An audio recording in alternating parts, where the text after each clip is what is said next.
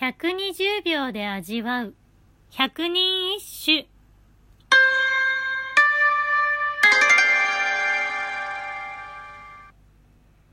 第42番。ちぎりきな。片身に袖を絞りつつ。末の松山。波小さじとは。清原の元助。約束したのにね。お互いに涙で濡れた袖を絞っては末の松山を波が越えることはないように永遠に決して心変わりはしないと。永遠の愛を誓ったはずなのに心変わりをしてしまった女性。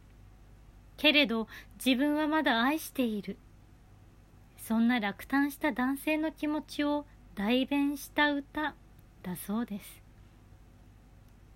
この清原の元助なかなか面白い方だったそうで鴨祭りでうっかり落馬してしまった時元助のハゲ頭から冠が滑り落ちたのを見た見物人は大爆笑。元助は冠をかぶろうとせず物見車の一台一台に「不可抗力だから。仕方ないじゃないか。不可抗力だから」と言い訳して回ったそうでその姿を見てさらにみんな大爆笑。みんなに好かれる愛されキャラの頭の涼しいおじさん。そんなおじさんの娘はなんとあの清少納言。清少納言もかつらをかぶるほど髪が薄く縮れ毛だったそうですから歌の才能だけでなく毛根の方も遺伝してしまったのですね。